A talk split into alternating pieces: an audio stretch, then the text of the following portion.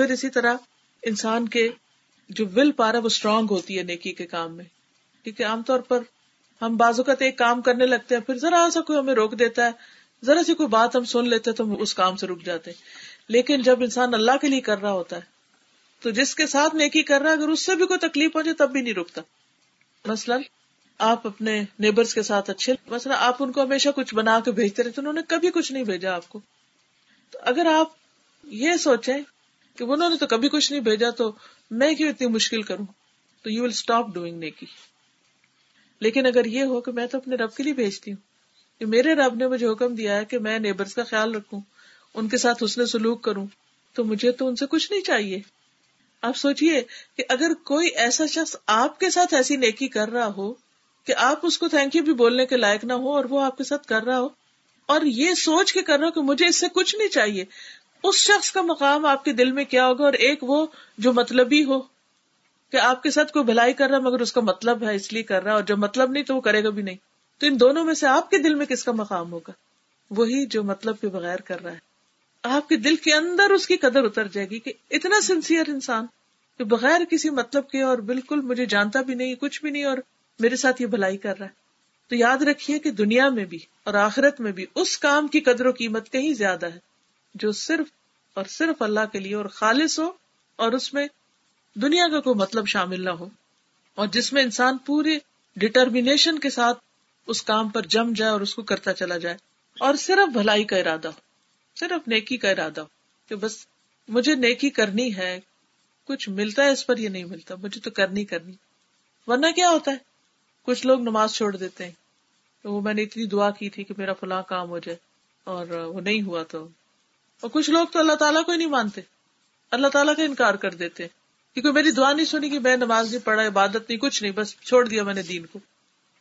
میں ایک اسکالر کے بارے میں سن رہی تھی, ایک لیکچر اس میں تھا کہ وہ کہیں پر گئے اور کسی ہیئر ڈریسر سے اپنے بال بنوا رہے تھے, حجام سے.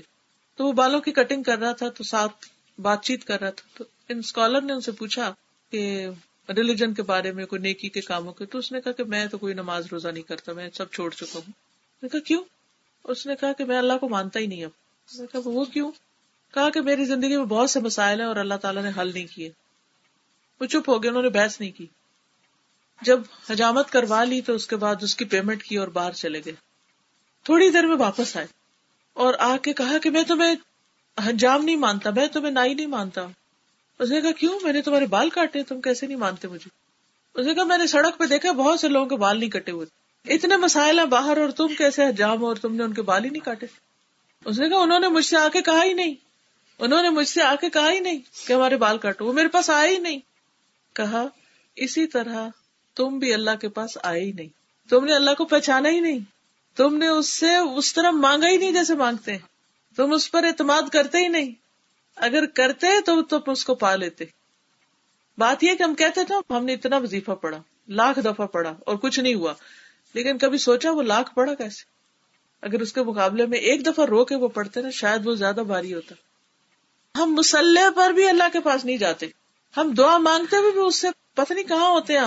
ہم سارا دن شاید اتنے غیر حاضر نہیں ہوتے جتنے اللہ کے پاس جا کے غیر حاضر ہو جاتے. We are there but we are still absent, absent minded, absent heart. کیا کر رہے ہیں ہم اور کس کے ساتھ کر رہے ہیں؟ اب ہمیں چونکہ ضرورت ہے اخلاص کی, ضرورت ہے کام اللہ کے لیے ہو, کنٹینیوسلی ہو اور جم کے ہو اور بغیر کسی لالچ کے ہو. ان سب چیزوں کے لیے پھر کیا کرنا ہوگا؟ ان سب چیزوں کے لیے ہمیں انرجی چاہیے اور رائٹ ڈائریکشن چاہیے, اور وہ علم سے ملتی.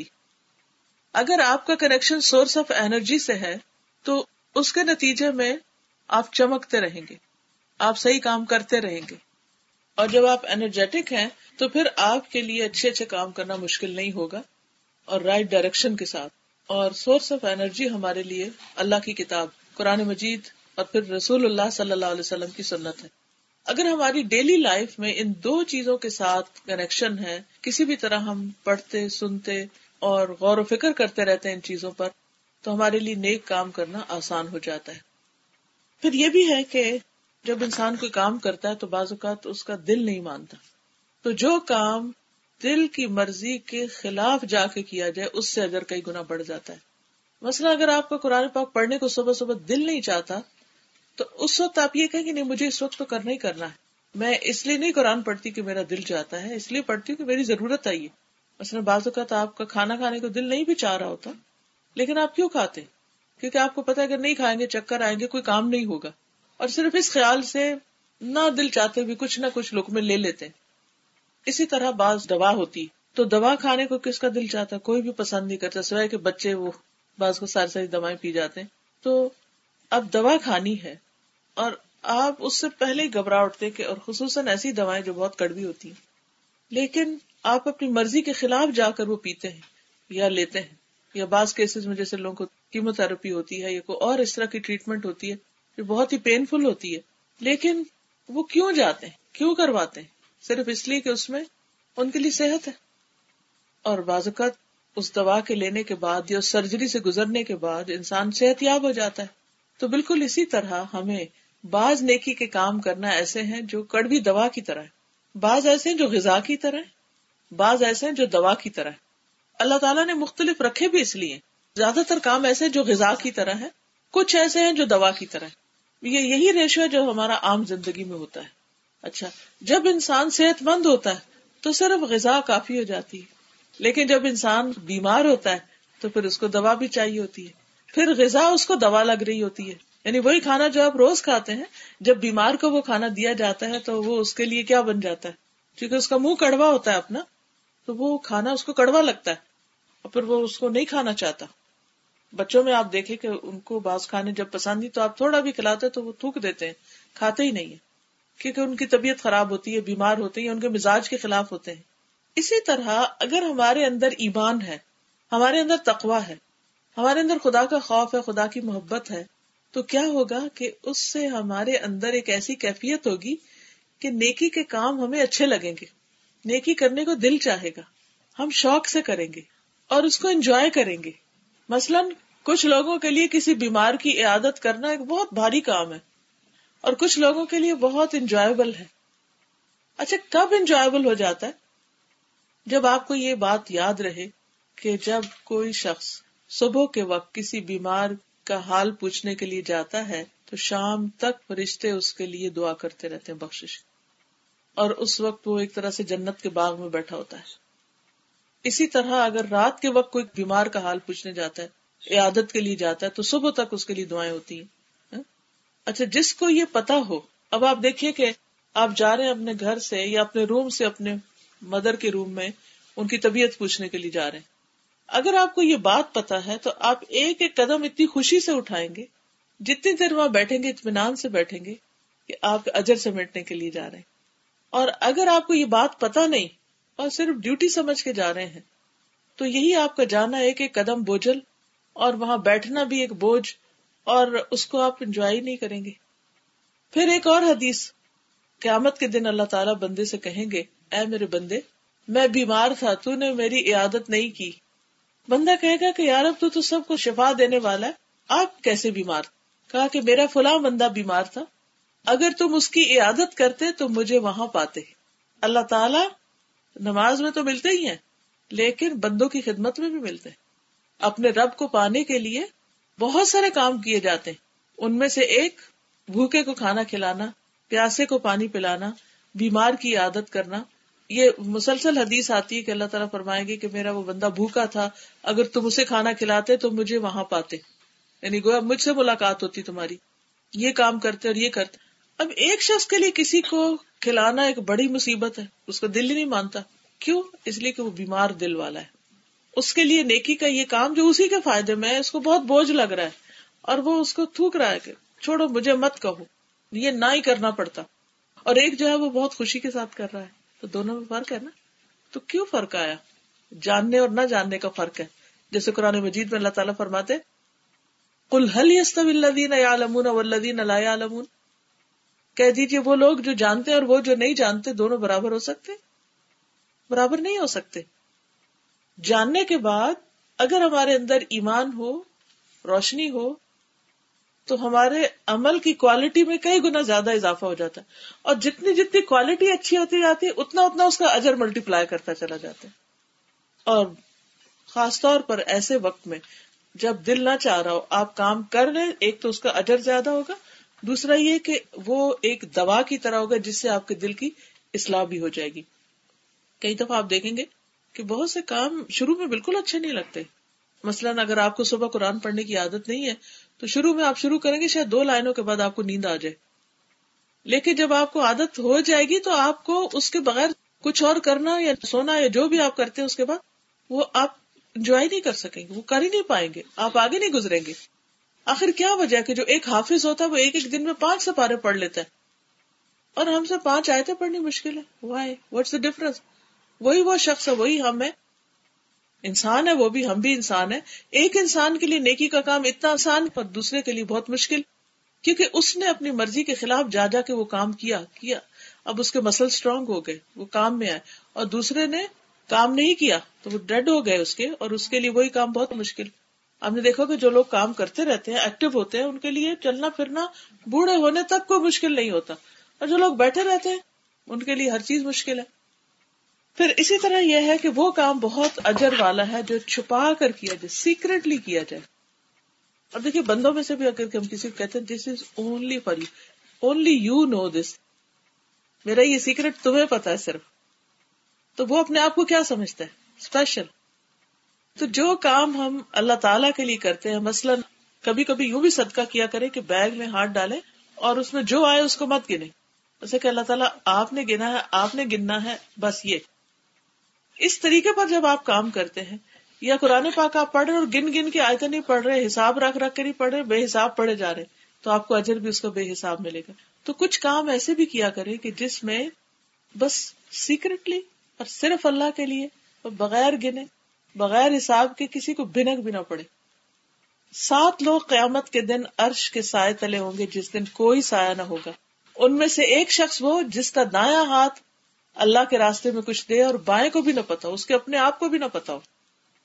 اگر اس عمل سے اتنا بڑا ریوارڈ ملنے والا ہے کہ قیامت کے دن جب سب ہوم لیس ہوں گے تو وہ عرش کے سائے تلے بیٹھا ہوگا اتنے آنر کے ساتھ, تو انسان کے لیے وہ نیک کام کرنا پھر کچھ مشکل نہیں رہتا. ورنہ تو انسان کا نفس اس کو اتنا اکساتا کہ دیکھو تم نے یہ کام کیا, اب اس کو بھی بتاؤ, اس کو بھی بتاؤ, اس طریقے سے اس طریقے سے, کہیں نہ کہیں منہ سے نکال ہی دیتا ہے. اور وہ دنیا سے تو تھوڑی دیر واہ واہ ہو جاتی ہے, لیکن وہ اجر تو رہ گیا نا, وہ تو سیٹ کینسل ہو گئی وہاں جو بیٹھنا تھا عرش کے سائے تلے. پھر آپ دیکھیے کہ بعض لوگوں کے لیے بعض عمل جیسے بعض جگہوں پہ بڑھ جاتے ہیں, تو بعض لوگوں کا سٹیٹس ایسا ہوتا ہے کہ ان کے عمل کو اللہ تعالیٰ اور زیادہ بڑھا دیتا ہے. مثلاً ازواج مطہرات, ان کے عمل کو اللہ سبحانہ و تعالیٰ نے دگنا رکھا ہے عام لوگوں کی نسبت. اس کی وجہ کیا ہے کہ ان کا امتحان بھی زیادہ تھا. زندگی میں ہر شخص کسی نہ کسی جگہ پر آزمایا جا رہا ہوتا ہے, کوئی مال سے, کوئی اولاد سے, کوئی شوہر سے, کوئی بچوں سے, کوئی نیبر سے, کوئی کسی سے, کوئی کسی, کوئی اپنے آپ سے, بیماری سے. ہم کمپیرزن جب کرتے ہیں لوگوں کے ساتھ تو ہم کہتے ہیں ہماری قسمت پھوٹی, ہم تو بدقسمت, ہمارے ساتھ یہ مسئلہ کیوں ہو گیا, میرا بچہ کیوں ایسا پیدا ہوا جبکہ میری بہن کے بچے اتنے صحت مند, میرے ساتھ تو بڑی نعوذ باللہ زیادتی ہو گئی, یا میرے ہسبینڈ کا ایسا کاروبار کیوں نہیں جس طرح فلاں کا ہے, میرا گھر ایسا کیوں نہیں جیسے فلاں کا, وغیرہ وغیرہ. کتنی چیزیں ہیں جو اس طرح کی ہم سوچ لیتے ہیں. اس وقت ایک چیز بھول جاتے ہیں, 1 most important point ہم بھول جاتے ہیں, اور وہ کیا ہوتا ہے کہ اللہ نے میرے لیے دگنا اجر رکھا, اور اگر میں اس مشکل پہ صبر کر رہا ہوں تو دگنا نہیں بے حساب رکھا, یہ میرے بے حساب صبر کے لیے مجھے امتحان میں ڈالا گیا. تو آپ دیکھیں گے آپ کا پورا پرسپیکٹو چینج ہو جائے گا, کہیں گے اچھا پھر تو اللہ نے مجھے چنا اس کام کے لیے, اللہ نے مجھے چنا اور میرا اجر بڑھانا چاہتا ہے. اب ازواج مطہرات جو تھی آپ کو معلوم ہے نا کہ نبی صلی اللہ علیہ وسلم نے ان کے لیے کوئی ورثہ نہیں چھوڑا, کوئی ترکہ نہیں چھوڑا, جسٹ بیئر ہینڈڈ. لیکن اس کے بعد کوئی 2 سال جی تو کوئی 40 سال جی تو کچھ اور اس سے زیادہ اور کم و بیش, تو ان کی زندگی کتنی مشکل ہوگی. پھر انہیں دوبارہ شادی کی بھی اجازت نہیں تھی, حالانکہ عرب معاشرے میں بڑی عمر کی عورتیں بھی شادی کر لیتی. حضرت خدیجہ نے 40 سال میں شادی کی. ہمارے یہاں 40 سال میں کماری عورت کی شادی نہیں ہوتی, بیوہ کی کون کرے گا, اور 2 دفعہ بیوہ ہونے والی کی تو کوئی بھی نہیں کرے گا. تو اس معاشرے میں شادی مشکل نہیں, لیکن ان خواتین کے لیے شادی منع کر دی گئی. اب کئی دفعہ ایسا ہوتا ہے کہ ہمارے زندگی میں کچھ رکاوٹیں آ جاتی ہیں, ہمیں اجازت نہیں ہوتی, گھر سے اجازت نہیں ہوتی, کہیں سے کہیں, تو اس میں پریشان نہیں ہونا چاہیے انسان کو. انسان کو یہ سوچنا چاہیے کہ یہ اب میرے اجر کمانے کا وقت آ گیا, میرے اس پوائنٹ پر میرے لیے دوسروں کی نسبت زیادہ اجر، مگر شیطان ہمیں بلوا دیتا ہے اور پھر ہم کمپیریزن کر کے سیلف پٹی کا شکار ہو جاتے ہیں. وائی می، میرے ساتھ کیوں ہوا؟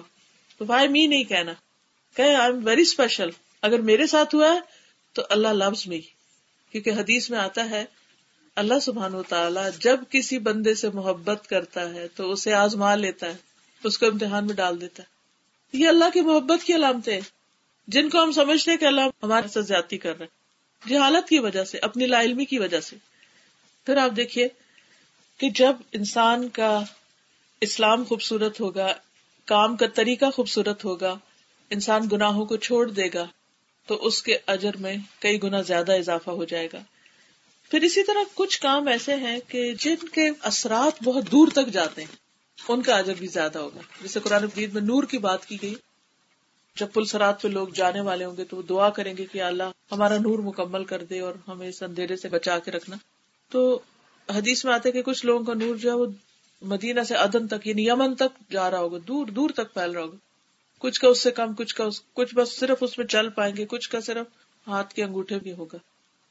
اور منافقین کو پہلے ان کو نور دیا جائے گا، پھر اس کے بعد لے لیا جائے گا، اندھیرے میں آ جائیں گے. وہ تو ایمان والوں سے کہیں گے اپنے نور میں سے ہمیں بھی کچھ دے دو. سورت الحدید آپ پڑھیں تو اس میں یہ ساری چیزیں ملتی. اب آپ دیکھیں کہ وہ کون سی چیزیں ہیں کہ جس سے انسان کا نور بڑھتا ہے. وہ ہے شیئرنگ کی عادت. مثلا آپ کو اللہ نے ایک بات بتائی، ایک چیز سکھائی، آپ اس کو 10 لوگوں کے ساتھ شیئر کرتے ہیں. کوئی اچھی بات، وہ 10 لوگ وہی کام کرتے ہیں. اب کیا ہوگا؟ آپ نے صرف بتایا ان کو، اور انہوں نے جو جو کچھ کیا ان کا اجر ان کو بھی ملے گا اور آپ کو بھی واپس آئے گا.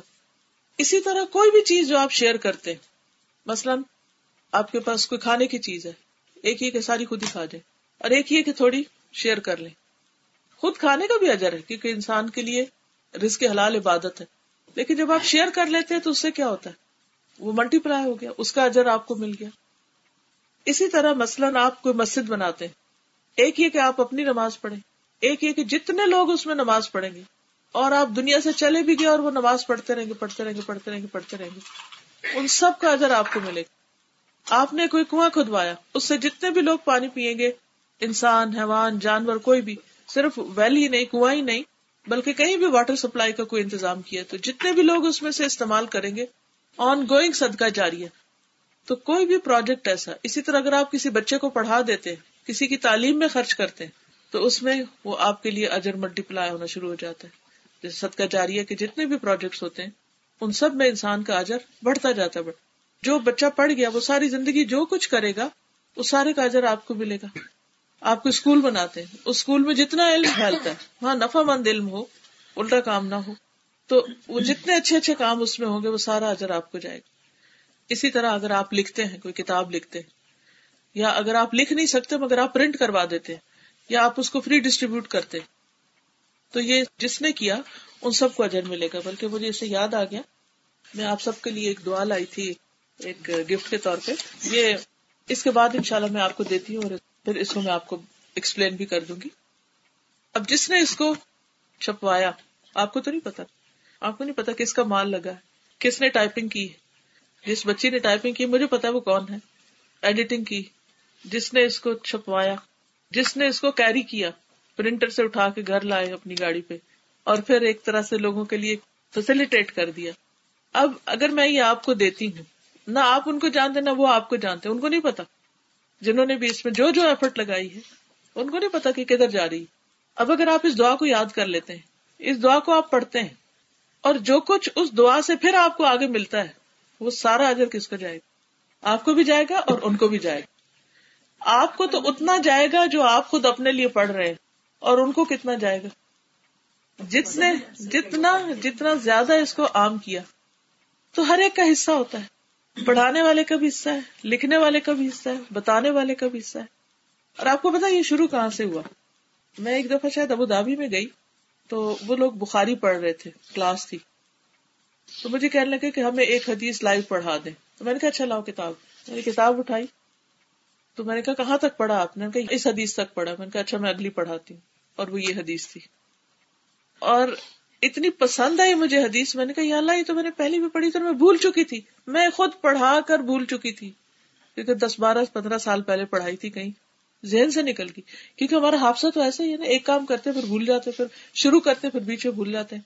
میں نے کہا یا اللہ توبہ میری، میں کیوں بھولی اس کو۔ میں نے فوراً اس کو اپنے لیے ہاتھ سے لکھا اور اپنے بیڈ سائڈ ٹیبل پہ لا کے چپکا دیا وہ، اور اس کو زبانی یاد کر لیا اور پڑھنا شروع کیا۔ پھر مجھے خیال آیا کہ صرف یہ تو خود غرضی ہے، یا ایک کلاس کو پڑھا کے صرف ان کو پڑھایا اور بات ختم ہو گئی۔ چلو اس طرح کرتی ہوں کہ میں اس کو لکھوا لیتی ہوں، ٹائپ کروا لیتی ہوں، اور ذرا اچھے سٹائل میں، ذرا فونٹ بھی بڑا کروا لیتی ہوں اور میں سب کو دیتی ہوں۔ تو میں نے اس کو ٹائپ کرا لیا، ٹائپ کروا کے میں نے کہا کہ اچھا فوٹو کاپیوں سے مزہ نہیں آتا، کیونکہ فوٹو کاپی ادھوری سی ہوتی اور کاغذ بھی پھٹ جاتا ہے، تو چلو اس کو پرنٹ کرا لیتے، تو پرنٹنگ کے لیے دے دیا۔ اب وہ پرنٹر کا بھی اجر ہے اس میں، اچھا پرنٹنگ کے لیے دے دیا۔ پرنٹنگ کے بعد اس میں آیا خیال کہ اچھا چلو کلاس ساری کو بانٹ دیں، ان کو دیا، پھر اسٹال پہ رکھوا دیا، جو بھی آئے وہ لیتا جائے۔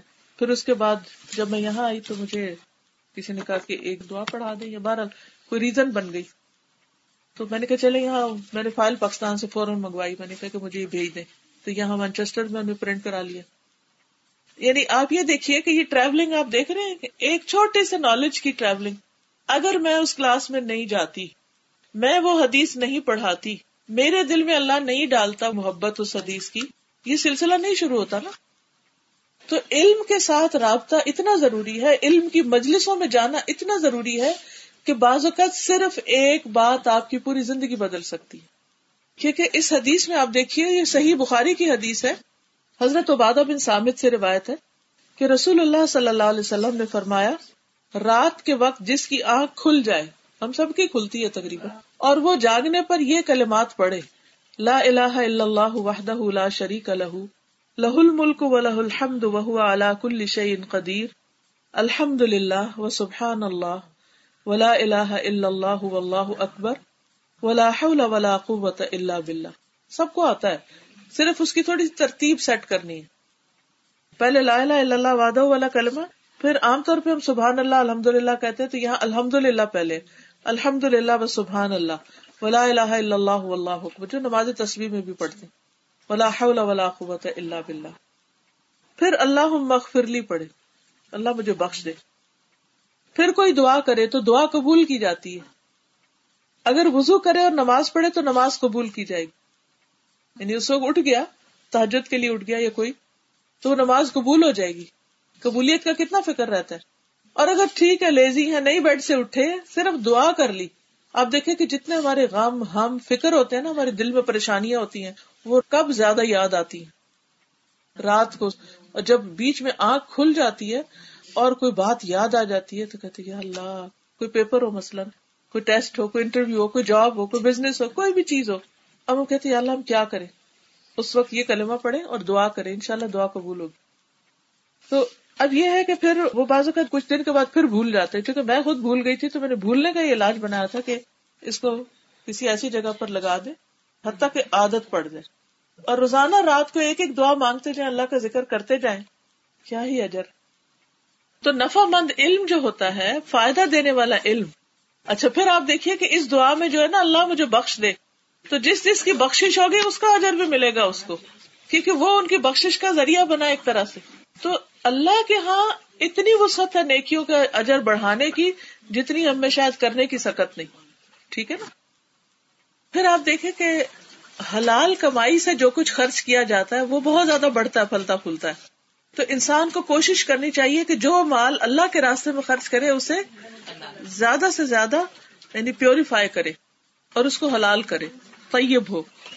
قرآن پاک میں اللہ تعالیٰ فرماتے ہیں، من الذی یقرض اللہ قرضا حسنا فیضاعفہ لہ اضعافا کثیرہ واللہ یقبض ویبسط والیہ ترجعون۔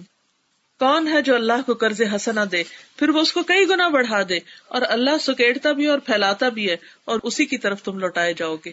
یعنی اعمال کا پھیلانا، بڑھانا، اجر کا زیادہ کرنا، یہ سب اس کے ہاتھ میں ہے، اور اسی کے پاس واپسی بھی ہے، اور یہ سب جو کریں گے وہ جا کر پا بھی لیں گے۔ پھر آپ دیکھیے کہ رمضان کے مہینے کا انتظار کیا کیجیے، پریشانی نہیں کہ ہائے بھوک کاٹنی پڑے گی، نہیں، کیونکہ اس میں ایک ایک عمل کا اجر کئی گنا بڑھ جائے گا۔ اگر روزے کا اٹ سیلف اجر بے حساب ہے، تو آپ سوچئے اس میں جو قرآن پڑھیں گے، نمازیں پڑھیں گے، صدقہ خیرات کریں گے، اس کا کتنا بڑا۔ تو look forward for Ramzan, look up to it, یہ نہیں کہ اچھا آئے گا چلو پھر گزر ہی جائے گا. نہیں, ایک ایک لمحے کو چیرش کرے اور اس پہ دل میں رکھے کہ اللہ پھر مجھے نصیب کر. پھر اس کے بعد یہ ہے کہ رمضان میں اگر عمرہ نصیب ہو تو اور بھی اچھا. پھر یہ کہ اس میں مسجد حرام میں بیٹھنا اور عبادت کرنا اور ان مسجدوں کی زیارت کرنا, اس کے لیے بھی وقت نکالے. عمرے پہ جائیں, اگر ایک دفعہ عمرہ کر لیا کچھ سال پہلے تو دوبارہ جانے میں پیدر پہ حج اور عمرہ جو ہے وہ انسان کے گناہوں کو دھو ڈالتا ہے. پھر اسی طرح یہ ہے کہ کچھ کام ایسے ہیں کہ جن کے اثرات بڑے گہرے ہوتے ہیں, دور تک ہوتے ہیں. اس میں نمبر ایک کسی انسان کی تکلیف دور کرنا, یعنی اگر کوئی دکھی ہے تو اس کے دکھ سن لینا. کسی کے مائنڈ میں کوئی کنفیوژن ہے تو کنفیوژن دور کر دینا.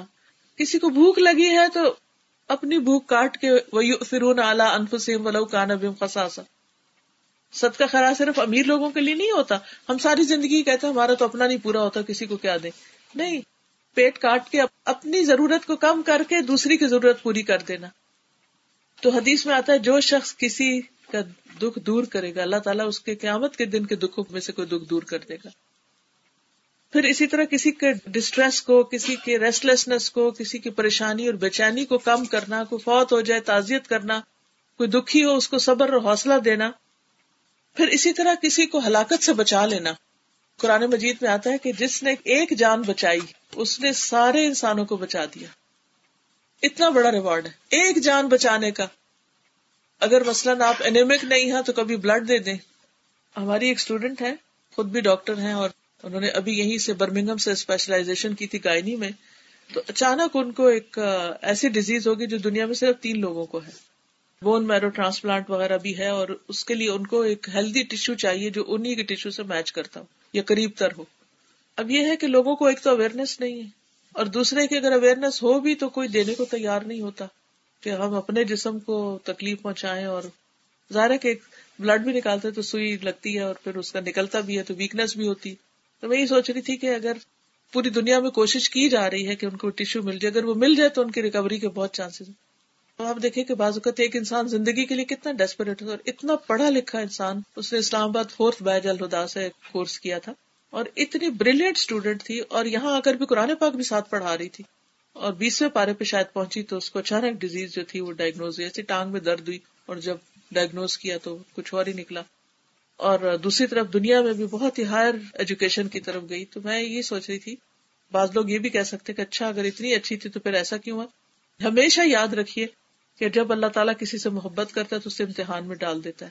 اور اتنی پیشنیٹ کہ میں نے تو اس کام کے ساتھ اتنے لوگوں کو اور بھی قرآن پڑھانا ہے. اور میں جتنی دیر اس کی عادت کے لیے ہاسپٹل میں گئی تھی تو جتنی دیر میں اس کے پاس بیٹھی وہ مجھ سے بجائے اس کے کہ یہ بتاتی میں یوں پریشان ہوتی ہوں, اس نے پریشانی کا کوئی ذکر نہیں کیا. اس نے سارا وقت مجھ سے یہ پوچھا اچھا مجھے اور کس طرح لوگوں کو سکھانا ہے, مجھے اور کس طرح دین کی تبلیغ کرنی. میں اتنی حیران ہو رہی تھی کہ ایک شخص ایک ایسے بیڈ پہ جس کو ڈاکٹر نے صرف 6 ویکس دیے تھے جینے کے لیے, اب وہ 4 مہینے ہو گئے. الحمدللہ پہلے سے بہتری ہے, لیکن اوبیسلی علاج پورا ہوگا تو مکمل بہتری کی طرف جائے گا انشاءاللہ اللہ کے فضل سے. تو ایک تو مایوسی نہیں دیکھی, اور دوسرے یہ کہ ابھی بھی جو ساری سوچے ہیں وہ یہ کہ میں لوگوں کی خیر بھلائی کے کام کیسے کروں. میں سوچتی کہ یہ ہوتی ہے نا خیر و بھلائی, کہ انسان ڈیتھ بیڈ پہ بھی پڑا ہو تو اس وقت یہ سوچے کہ میں انسانوں کا بھلا کیسے کروں. کیا ایسے لوگ اللہ کے محبوب نہیں ہوں گے جو اللہ کے بندوں کے لیے سوچتے ہیں؟ تو ہمیں دوسروں کو ہلاکت سے بچانا, دوسروں کو تکلیف سے بچانا, بھوک سے بچانا, بیماری سے بچانا. بعض بیماریاں ایسی ہوتی ہیں نا کہ ایک سے دوسرے کو اثر ہو جاتا, تو ایسی صورت میں انسان اپنے آپ کو بچا کے رکھے, یعنی دوسروں کو تکلیف دینے سے بچے. جب پتا ہے کہ میرے سے دوسرے کو تکلیف پہنچے گی تو اس سے پرہیز کرے. بہت سے لوگ کہتے ہیں کہ جیسے گردہ دینا یا وہ پھر ڈاکٹر ڈیسائیڈ کر سکتا ہے. دیکھیں اس میں ضرور اختلاف ہے, میں ہی نہیں کہوں گی کہ 100%, لیکن یہ جو آیت ہے قرآن پاک کی یہ کہتی ہے کہ جو ایک زندگی کو بچاتا ہے وہ سارے انسانوں کو بچاتا ہے. اتنا بڑا ریوارڈ, بہت ہی بڑا ریوارڈ ہے. اور بعض اوقات جس کی جان بچائی جا رہی ہوتی ہے وہ پھر آگے ملینز کا فائدہ کرتا ہے. تو بندے بندے میں بھی فرق ہوتا ہے نا, جیسے جگہ جگہ میں فرق ہوتا ہے, کام کام میں فرق ہوتا ہے, بندے بندے میں فرق ہوتا ہے. تو اللہ تعالیٰ کی رحمت سے نا امید نہیں ہونا چاہیے. اصل بات یہ ساری آج کی گفتگو کا خلاصہ یہ ہے کہ ہمیں نیکی کے کاموں کے لیے حریص رہنا چاہیے, انتظار میں رہنا چاہیے, اور ان کاموں یا ان طریقوں کے اوپر توجہ کرنی چاہیے کہ جن سے ایک کام ملٹیپل اجر کا مستحق ہو جاتا ہے، اور اس کے لیے ہمیں علم کے ساتھ مضبوط رابطہ رکھنا چاہیے. کوئی پتہ نہیں کس دن کون سی چیز آپ کے دل پہ کیا اثر کرے کہ آپ کی زندگی کا دھارا پلٹ جائے اور آخرت میں بلند ترین درجات. تو اللہ تعالیٰ سے دعا ہے کہ اللہ تعالیٰ اس ایفرٹ کو قبول فرمائے، اور اللہ تعالیٰ ہمیں واقعی جو ہم نے پڑھا ہے عمل کی توفیق ہے اس پر. میں ایک دفعہ دعا آپ کو کہلوا دیتی ہوں تاکہ آپ کے زبر زیر ٹھیک ہو جائے. اپنا کھول لیجیے. لا الہ الا اللہ وحدہ لا شریک لہ لہ الملک ولہ الحمد وہو علی کل شیء قدیر الحمد للہ وسبحان اللہ ولا الہ الا اللہ واللہ اکبر ولا حول ولا قوة الا باللہ اللہم اغفر لی. لا الہ الا اللہ وحدہ لا شریک لہ لہ الملک ولہ الحمد وہو علی کل شیء قدیر الحمد للہ وسبحان اللہ ولا الہ الا اللہ واللہ اکبر ولا حول ولا قوة الا باللہ اللہم اغفر لی. سبحان اللہ والحمد للہ ولا الہ الا اللہ واللہ اکبر ولا حول ولا قوة الا باللہ العلی العظیم. اللہم صلی علی محمد وعلی آل محمد کما صلیت علی ابراہیم وعلی آل ابراہیم انک حمید مجید. اللہم بارک علی محمد وعلی آل محمد کما بارکت علی ابراہیم وعلی آل ابراہیم انک حمید مجید. ربنا آتنا فی الدنیا حسنۃ وفی الآخرۃ حسنۃ وقنا عذاب النار. ربنا لا تزغ قلوبنا بعد اذ ہدیتنا وہب لنا من لدنک رحمہ انک انت الوہاب. ربنا ہب لنا من ازواجنا وذریاتنا قرۃ اعین واجعلنا للمتقین اماما. ربنا لا تؤاخذنا ان نسینا او اخطأنا. ربنا ولا تحمل علينا اصرا كما حملته على الذين من قبلنا.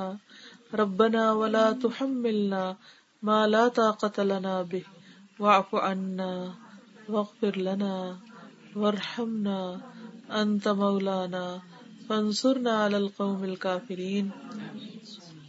یا حی یا قیوم برحمتک استغیث. یا اللہ پاک جو کچھ ہم نے پڑھا ہے سنا ہے اسے ہمارے دلوں میں اتار دے اور ہمیں نیکی کے کاموں کی توفیق عطا فرما. اللہ پاک تو ہمیں اپنی محبت عطا فرما، ایسی محبت جو ہر محبت سے اوپر آ جائے. اللہ ہمیں اپنا خوف دے، ایسا خوف جو ہر کسی کے خوف سے بڑھ کر ہو. یا اللہ ہمارے بچوں کو ہدایت دے، یا اللہ ان کے دلوں میں ایمان پیدا کر دے، انہیں تقویٰ عطا فرما. اللہ ہم سب کو ایمان اور تقویٰ نصیب فرما. اللہ سب کو رزق حلال عطا فرما. یا اللہ تو تمام بیماروں کو صحت دے، سب دکھی لوگوں کے دکھ دور فرما. اللہ اس گھر پر خیر و برکت نازل فرما، ان کی جائز دلی خواہشات پوری فرما.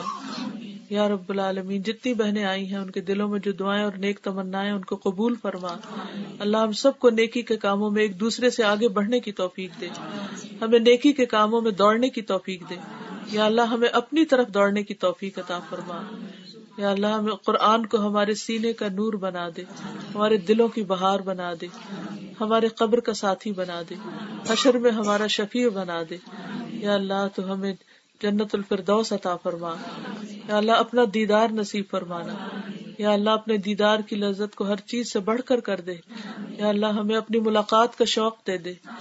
ربنا تقبل منا انک انت السمیع العلیم وتب علینا انک انت التواب الرحیم. وصلی اللہ تعالی علی خیر خلقہ محمد وعلی آلہ واصحابہ واہل بیتہ اجمعین برحمتک یا ارحم الراحمین. سبحانک اللہم و بحمدک اشہد ان لا الہ الا انت استغفرک و اتوب الیک. السلام علیکم و رحمۃ اللہ وبرکاتہ.